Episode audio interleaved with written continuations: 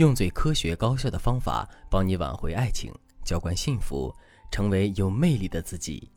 大家好，这里是飞哥说爱，我是海飞老师的助理小飞。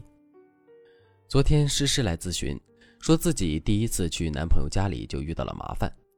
诗诗和男友已经谈了一年的恋爱，也到了适婚的年龄，所以想着该见彼此父母了。谁知道第一次见面，男友的母亲就给了他一个下马威。在饭桌上，他一直在阴阳怪气的说话，表达的中心思想就是自己的儿子很厉害，之所以有今天的成就，全是自己一手培养的。找到这样的男朋友就是诗诗的福气，还说自己的儿子是大孝子，在重大事情上一定会听从父母的意见的。男友除了应声附和就是傻笑，一句好话都没有替自己说。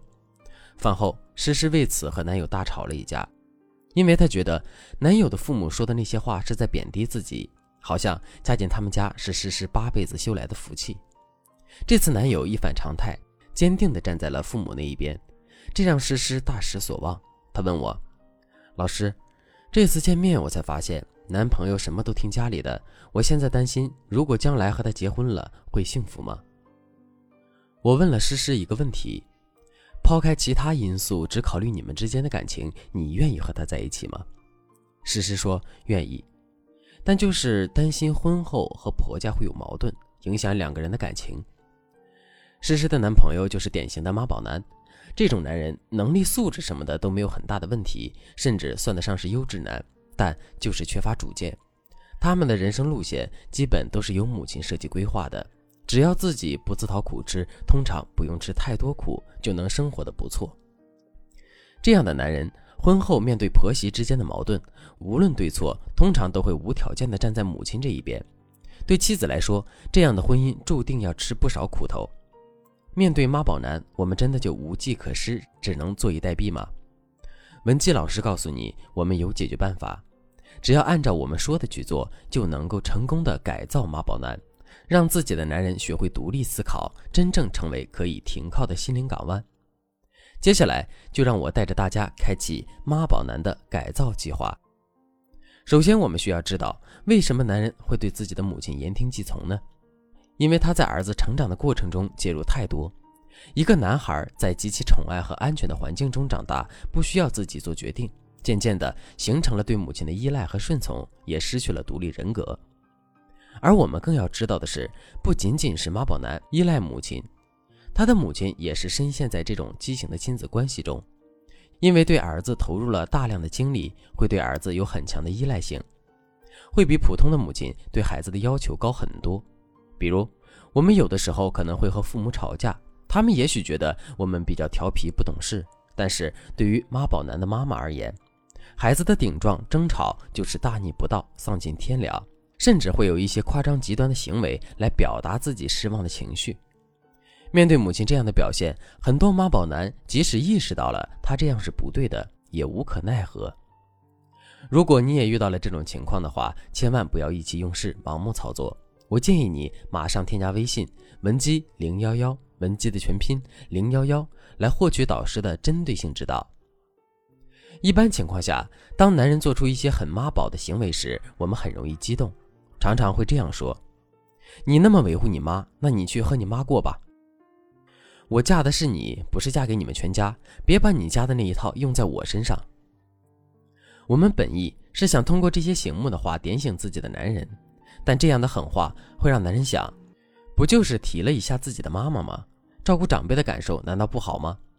对比你的激动和他妈妈的处处关心，肯定还是觉得世上只有妈妈好。反而一步步把自己的男人送回到了他父母身边了。